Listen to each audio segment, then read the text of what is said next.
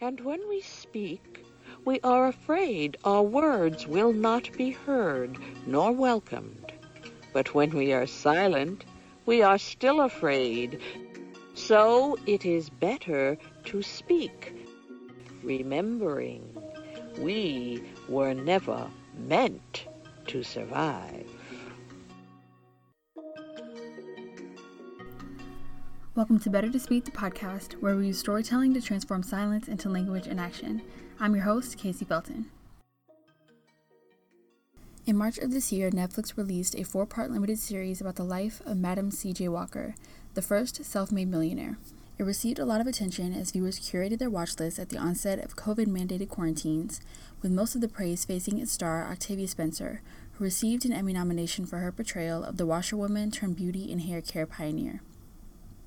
Reviews celebrated the introduction of Madam Walker, born Sarah Breedlove, to a wider audience, but some specifically called out its dramatized rivalry between Walker and the series antagonist, Addie Monroe, played by Carmen Ejogo. Monroe was inspired by Walker's real life mentor and fellow businesswoman, Annie Turnbull Malone. The series itself was inspired by Madam C.J. Walker's biography, On Her Own Ground The Life and Times of Madam C.J. Walker, written by Walker's own great great granddaughter, A'Lelia Bundles. Now, when I watched the series, I felt a similar frustration with the dynamic between Walker and Monroe. One thing that I remember bothering me a lot from Jump was the boxing scenes, which, in my personal humble opinion, I thought were corny and took away from an opportunity to tell a moving and inspiring story about Madam Walker's rise to success. The storyline of their rivalry also focused extremely heavily on colorism. While that and the dynamic between upper class black women and working class black women were accurate for the time, Many historians have come out to say that the two women were not only similar in complexion, but that their real life relationship wasn't as dramatic as the series portrayed. As we see a rise in black storytelling and black representation in media, I personally think that the case of Self Made showed me that just because a black person is telling the story, that doesn't mean they'll get it 100% right. With that, though, comes the fear of making your critiques known, which I believe comes from a scarcity mentality, which often leads us to believe that we have to put our 100% collective support behind any type of movie, black owned business, product, whatever it is that's created for and by black people, and that somehow means that thing is absolved of good faith critiques. I felt the same way about Harriet, where it was like, okay, we have this movie about this well known historical figure in the black community. But when I saw the feedback on Twitter, it was like, I'm not really sure if I want to put money behind this to support this if it's not really going to uplift our community in the ways that we need, which I later realized was my internalization of cancel culture. That's neither here nor there. But then I also felt like, well, we've never seen our stories being told in theaters like this before, so I do want to support it regardless of if it's perfect or not. So there isn't the case of, oh, it didn't perform well at the box office, so studios are going to use that to justify not backing our stories anymore. When I was able to see Harriet for myself, I realized a lot of what people were talking about didn't warrant anything or anyone being canceled, but I found the historical inaccuracies to be more irresponsible than anything. If certain dramatized parts of the storyline were historically accurate, that would be one thing, but it showed that the writers were more interested in drama and making it Hollywood than telling black stories, which we've been largely deprived of, and telling them accurately. Miss Bundles actually, to my surprise, felt the same way about Self Made, which she's expressed in a couple interviews that have come out since Self Made has been released, but namely in an op ed for The Undefeated, where she went in depth about the process to make the series and how she was essentially iced out from the production process once she raised concerns about the historical accuracy of the script. When I read her op ed, I felt relieved because, again, I feel like sometimes black folks collectively stop at simply having a seat at the table, as simply being in the room, being represented, and think that raising any type of criticism after the fact towards our own people is somehow preventing us from moving forward and being successful. As a young storyteller, this op ed showed me the importance of treating our stories and history with care as we're working to tell them, especially since that hasn't been the case throughout history, as well as the importance of speaking up when our stories are not treated with care. So I actually replied to her tweet when she posted about it, and her response pretty much sums up how I feel. If our stories were already well known, embellishment might work. There's an element of self indulgence that takes hold if a writer doesn't really grasp the consequences of veering too far from the facts. If you're familiar with Better to Speak's origins, you know that black representation is incredibly meaningful to this brand and to me as an individual, I'm super honored to introduce our final interview for the season and to dedicate this episode to Chadwick Boseman, who perfectly illustrated through his life and career the importance of taking care of black stories and telling them with grace, purpose, and intention. I hope y'all have enjoyed this season of Better to Speak the podcast. As usual, additional resources will be in the show notes as well as the link to sponsor this podcast and support Better to Speak in our off season. My name is A'Lelia Bundles, and I am a journalist who spent 30 years working in network television news with NBC News and ABC News as a producer and later an executive. Uh, I also am Madam C.J. Walker's biographer and great great granddaughter, and I have written four books about her. And I'm almost finished with my fifth book, which is the first really comprehensive biography of her daughter, A'Lelia Walker, who was uh, a central figure of the Harlem Renaissance. Great. And um, one thing that I found really interesting was your background in news media. So can you talk about um, how has your ba- that background in news media influenced your perspective on Black representation in entertainment media, or maybe vice versa? Sure. So when I, um, because I'm because I'm 68 years old, so that means I've been around a long time. But when I was in junior high school in and high school in the 1960s, I was one of those kids who loved to write. I had my first story published when I was eight years old, and I realized somehow at that moment the power of the pen. And I also loved doing it. So that then evolved into me working for the school newspaper in junior high school, working for the newspaper in high school. And when I went to college, I worked in at the radio station uh, and then got a job in public affairs for a little while. I worked at a, a radio, black radio station in Indianapolis right after I graduated for the summer in news, and then went to Columbia University's Graduate School of Journalism, and ended up working at NBC first and then ABC. So at that point, those were the doors that were open. The, the women had sued NBC News and Newsweek and women who were hired as researchers and secretaries stayed in those roles, while young men who were hired in entry level positions as um, production assistants and uh, associate producers would advance to become the executive producers of shows. So women sued the media organizations, and I was um, one person who was very lucky to be a part of that. Those doors opening also with affirmative action. So I was one of the first women producers at NBC News. And it was really at a moment that was the, the media landscape was so entirely different. At that point, there were three networks ABC, NBC, CBS, and then there was PBS and an occasional independent um, television station. So we don't, it's hard to even believe how different it is now with hundreds of cable channels and internet. But at that point, everybody was watching those three networks, and you knew that what was being presented made a difference. The television networks really had been quite instrumental in exposing Americans and the world to what was going on during the civil rights movement. So, those hoses, those pictures of hoses that we see in Birmingham, the March on Washington, those things had a great, great deal of impact on what happened with civil rights. And I wanted to be a part of the message that made change.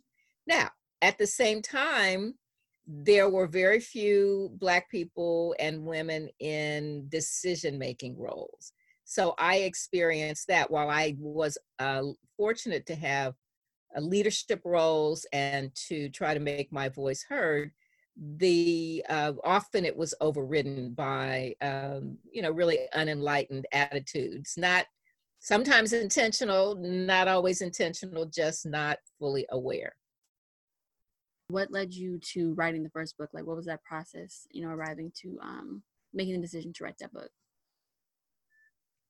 when I was growing up, my mother was vice president of the Madam C.J. Walker Manufacturing Company, and my dad was president of another hair care company called Summit Labs. So and but I didn't have any interest in going into the what was the would have been the family business or working in hair care. My interest was really in becoming a journalist. But when I was in uh, at Columbia's Graduate School of Journalism in the fall of 1975, my advisor for my master's paper was a sister named Phyllis Garland, the only black woman on the faculty had been a writer for Jet and Ebony. Her mother had been an editor at a black newspaper called the Pittsburgh Courier. And Phil um, was listening to my suggestions for my topics for my master's paper, and I think they were really lame and boring. And she knew that. At the end of our conversation, she said, uh, Your name is A'Lelia. Do you have any connection to Madam Walker and her daughter, A'Lelia Walker? And I said, Yes, that's my family. And Phil said to me, That's what you're going to write about. So I am forever grateful to her. If I'd had anybody else on that faculty, they would have just thought my name with that apostrophe and that sec two uppercase letters was just a weird thing. But Phil validated it for me. And that really set me on the course of understanding that I had this important story to tell. So I worked in network television for 30 years, but on the side, I was continuing to write and I wrote my young adult book, which was my first biography of Madam Walker in 1991.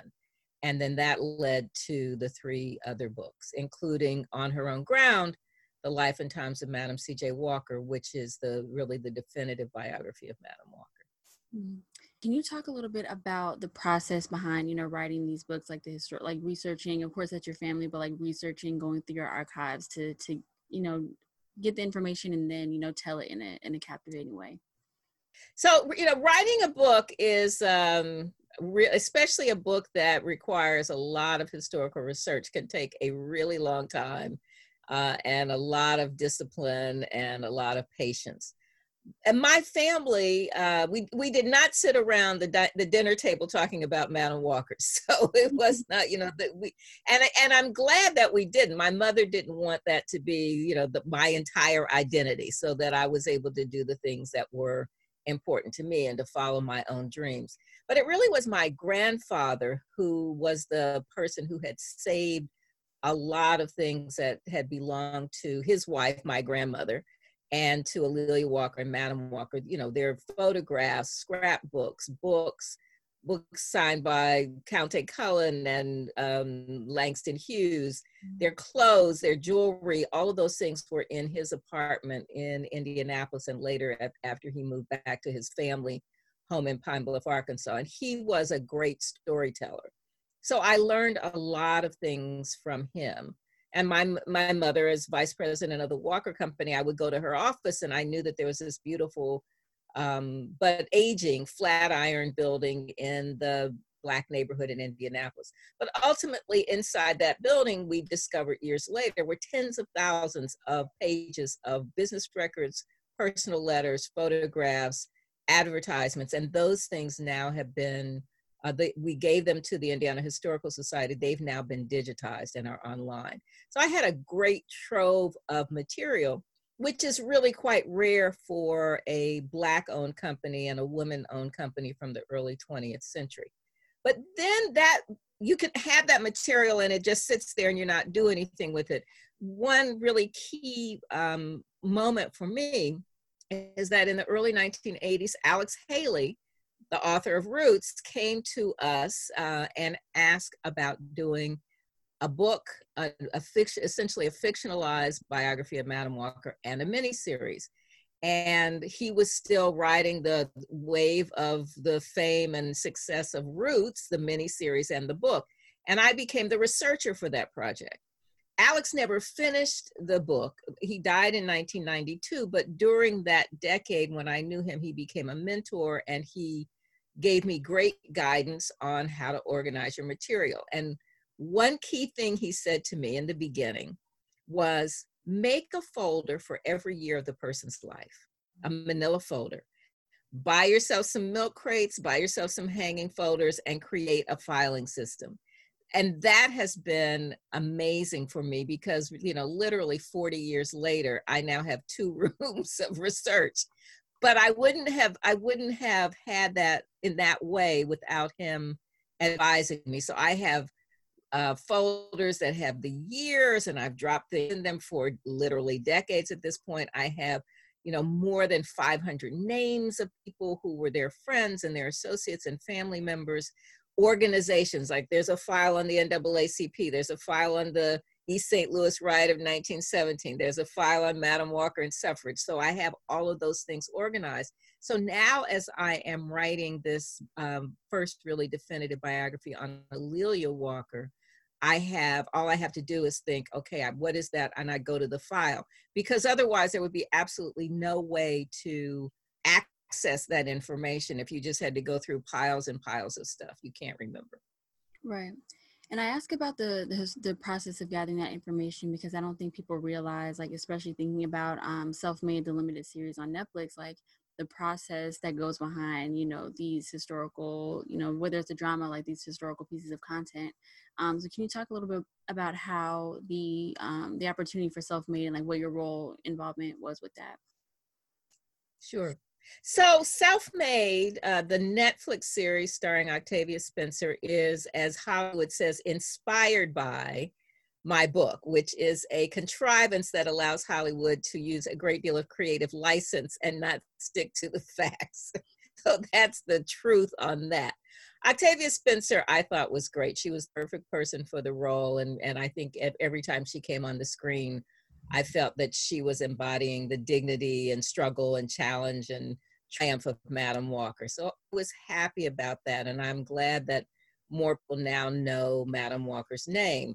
But the thing that happens with a Hollywood movie, at least in the hands of some writers, is that a great deal can be changed if people don't really respect the history. There are, you know, when we think about um, the loss of Chadwick Boseman and the characters he played, he played Thurgood Marshall, uh, James Brown, um, Jackie Robinson, and it, those are real life characters and i think he brought a dignity to those characters and there was a sense of you know there's always criticism of a hollywood film but i think that he made you feel the dignity of those those people and i think that it's you know stayed close to the truth. In the case of self-made um, that really became a challenge for me. When my book was optioned by uh, a production company I agreed, I had had many other offers, and I agreed to go with this particular production company because the uh, producer seemed to really respect my work, seemed to value all of those years of research and all of that documentation that I had done, and understood we seemed to be on the same page. Unfortunately for me, once a writer was hired and the studio um, was involved, the writer had presented her concept, her vision of the series to me in a phone conversation, and she said that she wanted to focus on the conflict between Madam Walker and her competitor, Annie Malone. And I very casually said, Well, you know, I think that's an element, but I wouldn't make that the centerpiece of the story. And when it became clear, I guess, in that casual way that I did not agree with her vision, she intentionally made sure that I was excluded from the conversations. Mm. So I was supposed to have been part of the meetings with the studios, the pitch meetings.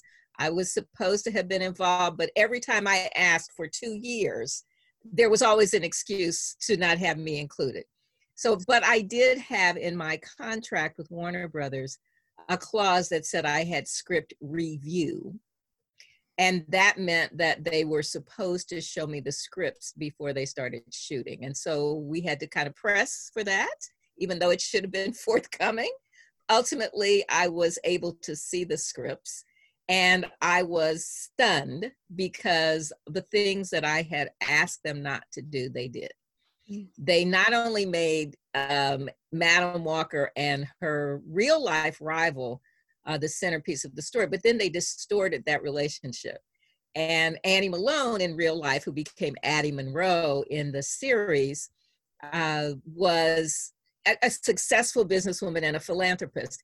In the series, she became a person who was not as successful, who became a really petty person. They contrived a, a, a conflict based on colorism, which did not happen in real life and there were many other parts of the series that after I looked at the script, after I reviewed the script and gave my notes, that I asked them not to do that they did anyway, including uh, making there was the, the, Bill Bellamy character named Sweetness was a pimp and a numbers runner.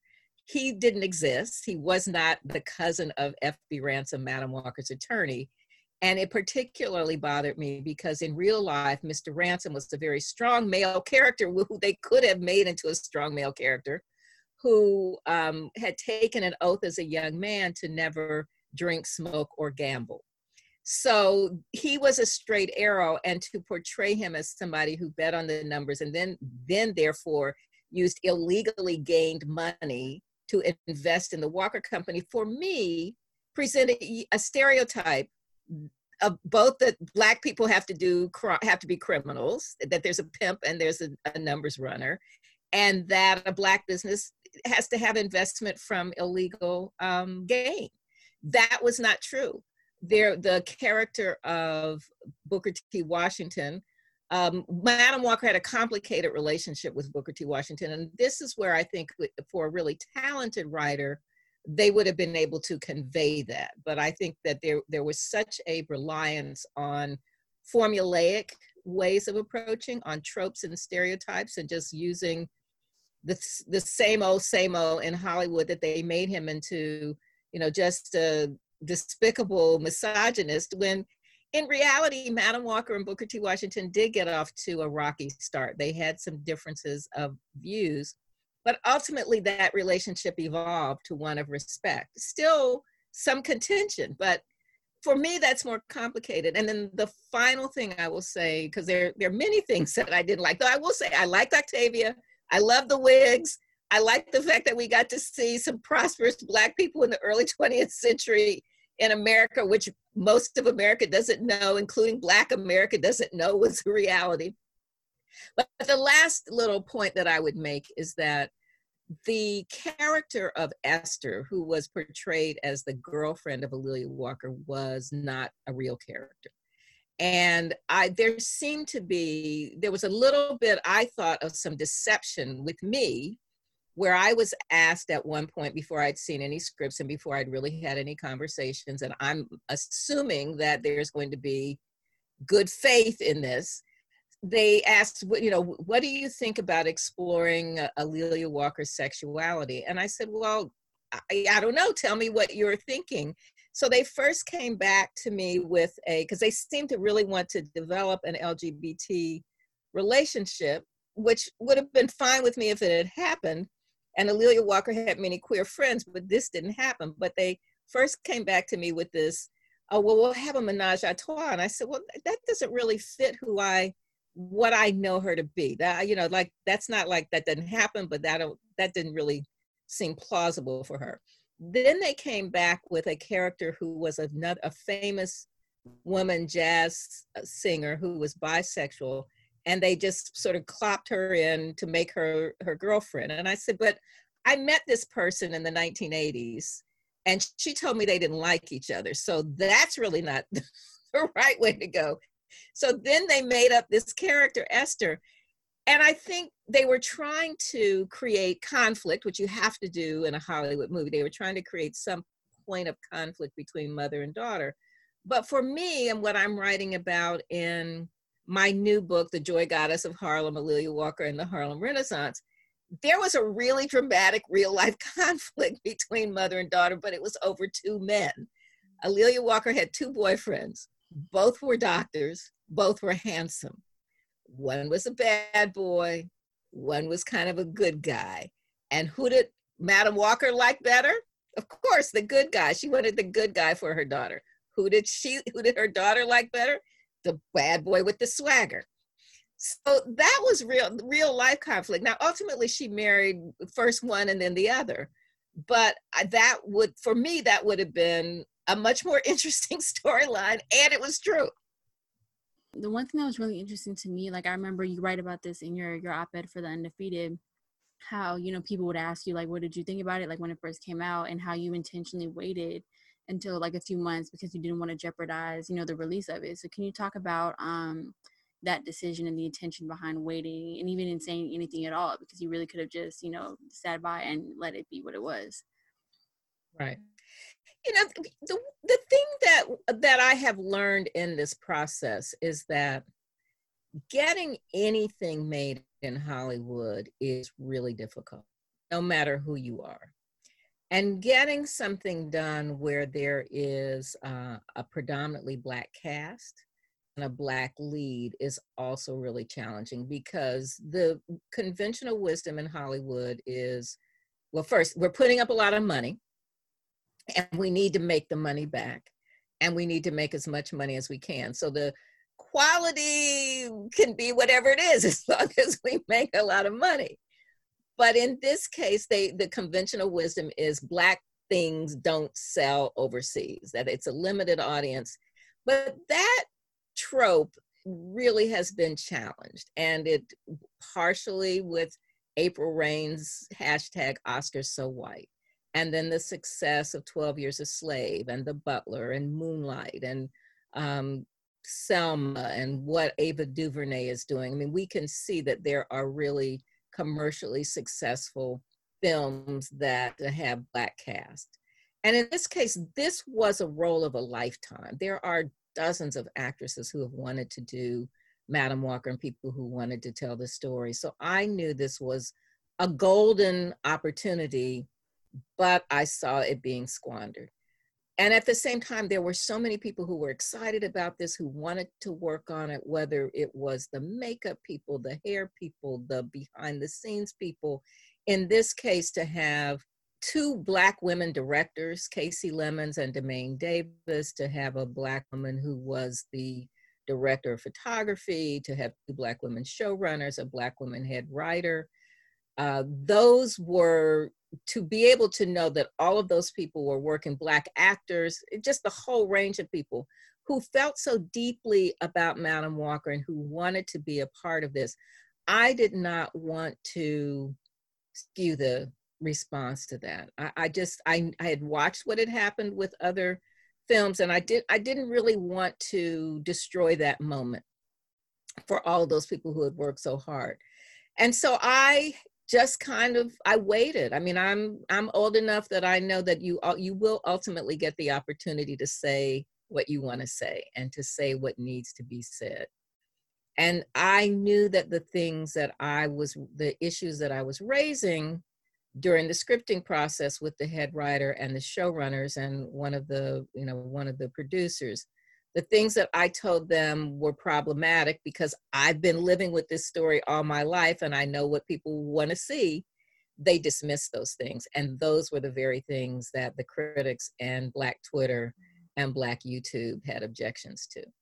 But I needed for other people to say those things so that I wasn't just, um, you know, being the critical person. Your your comments about everything definitely resonated with me as a writer, like as a young writer, and kind of aspiring to, you know, maybe one day work on a show, maybe one day write a book, like all these different things. Um, it resonated with me in the fact that it's like as a black storyteller specifically like you have to have a lot of care and intention when telling our stories and you mentioned um when you replied to me on twitter like it's almost the the self-indulgence when you you know like you said kind of ignore ignore the the things that you raised about um about self-made and so can you talk a little bit about how black storytellers need to um, or should navigate that because you know you don't want to you know miss out on very scarce opportunities for black storytellers but at the same time like like you said, like not everybody knows the facts about Madam C.J. Walker. Not everyone knows the facts about our history. So how do you navigate between those? Like, how do I, you know, express my my vision versus what needs to be shared? Yeah, it is very tricky. I certainly experienced this when I was a young producer and even, uh, you know, an experienced producer at NBC and ABC. That there are people who are boss uh, who or somebody else who's making a decision and who has the ability to say, well, no, that's not the way we're going to do it. I had one of those examples when I was a producer at World News Tonight at ABC, and it was during the O.J. Simpson trial. And I was in DC, I was doing kind of feature pieces for World News Tonight, albeit three to four minutes. Those were long pieces, not like, you know. But the, I, at that moment, it's hard for me to believe this. I was the only Black producer on the World News Tonight staff. And the show wanted to do something on this so called Black card. Um, you know, pulling the playing the black card on because that was a much of the conversation among, among white media and white critics about the trial. And so they made me go to LA as the black producer. I didn't want to go, but you know, it's my job. And so they assigned me to it. I take the assignment. So I go to LA and I think if you're sending the black girl to go to LA, then you're sending me because some maybe you think I'm going to find something that my white colleagues are not going to find because otherwise why send a black body if you just want a black body okay but that's i'm going and i'm going to try to give a perspective that I think nobody else will on your staff will give. So I go to LA, I interview the, I make sure I'm the producer, but so I'm working with the correspondent and the, and the camera crew. And I set up an interview with the editor of the Black newspaper, the LA Sentinel. I set up an interview with the head of the Urban League in LA. We interview, I guess we interview some people, you know, the people on the street, you know, what do people think? and we put together those interviews. And when we, when the uh, produ- reporter and I present the script, the um, senior producer on the show has questions about the perspectives from the Black newspaper editor and the Urban League leader. And those are the things that get left out of the script.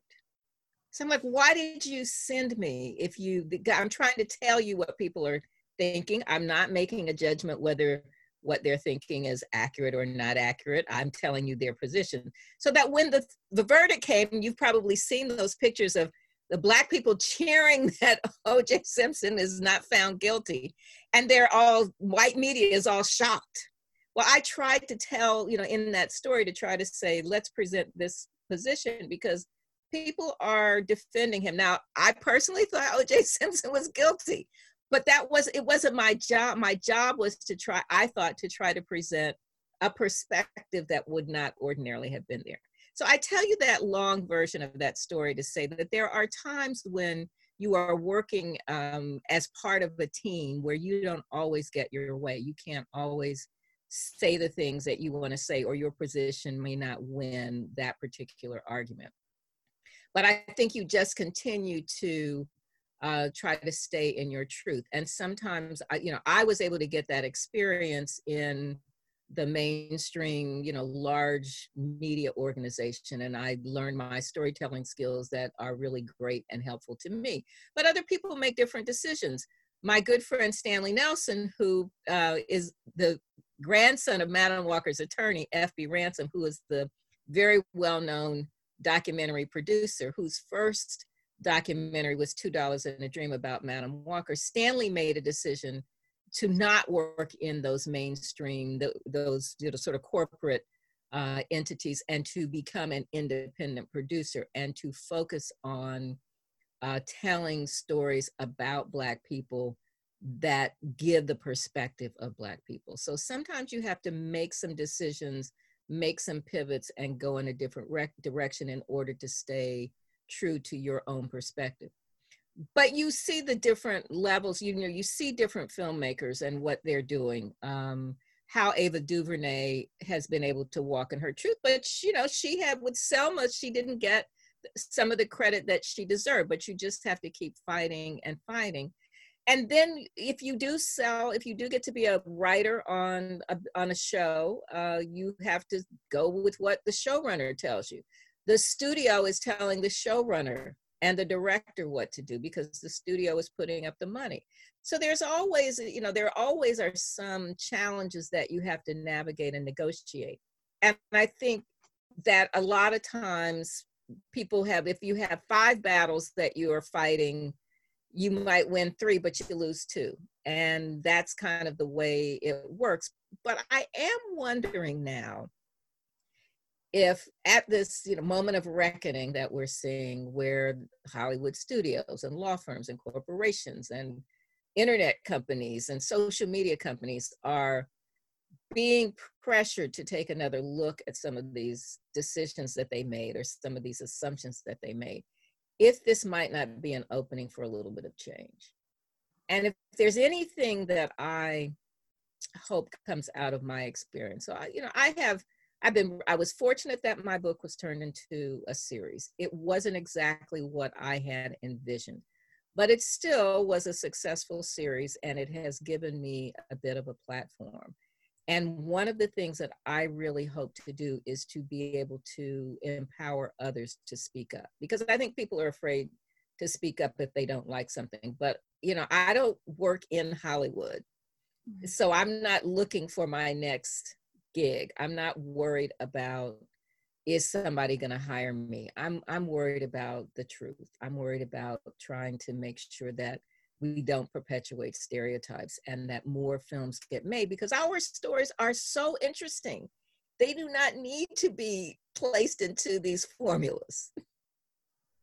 As Black consumers of content, I think it almost reminds me of politics in a way like people kind of trust that the correct information will be given to them and it's not always the case like you mentioned that you you hope for this to be an opportunity for people to learn more about madam walker and then be you know interested in learning more and, and doing more research but then you have to think about people who are just like i just want to be entertained and watch and not really think about doing all this extra homework. So like how do you you know for example um, create content create content that's you know interesting enough that people will you know do that extra research like you know reading your books after watching self-made or you know as a as a consumer like understanding that uh, just creating a certain level of intention in your practice of consuming content and being like you know i have to double check this information for myself or kind of you know do more research and learn more.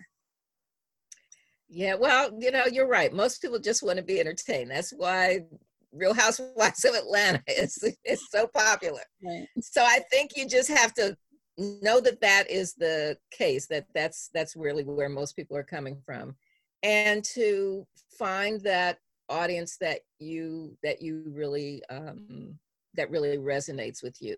You know, I just think of something like Moonlight.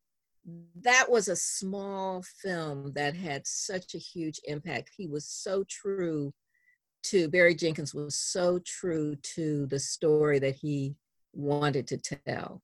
And I think if you you just have to walk in your truth, and everybody is not going to love what you do. That's why there are all kinds of genres. But you know, find the the message that you really want to give, and um, the you know, as they say, if you build it, they will come. That's it for this episode. You can find us on social media at better to speak underscore or on our website bettertospeak.org. If you want to sponsor an episode and support Better to Speak, you can find the link to donate in the description of whatever podcasting platform you're listening on. Be sure to tune in to future episodes where we'll dive into various socio-political topics with the goal of transforming silence into language and action. Once again, I'm your host, Casey Felton. Thank you for listening.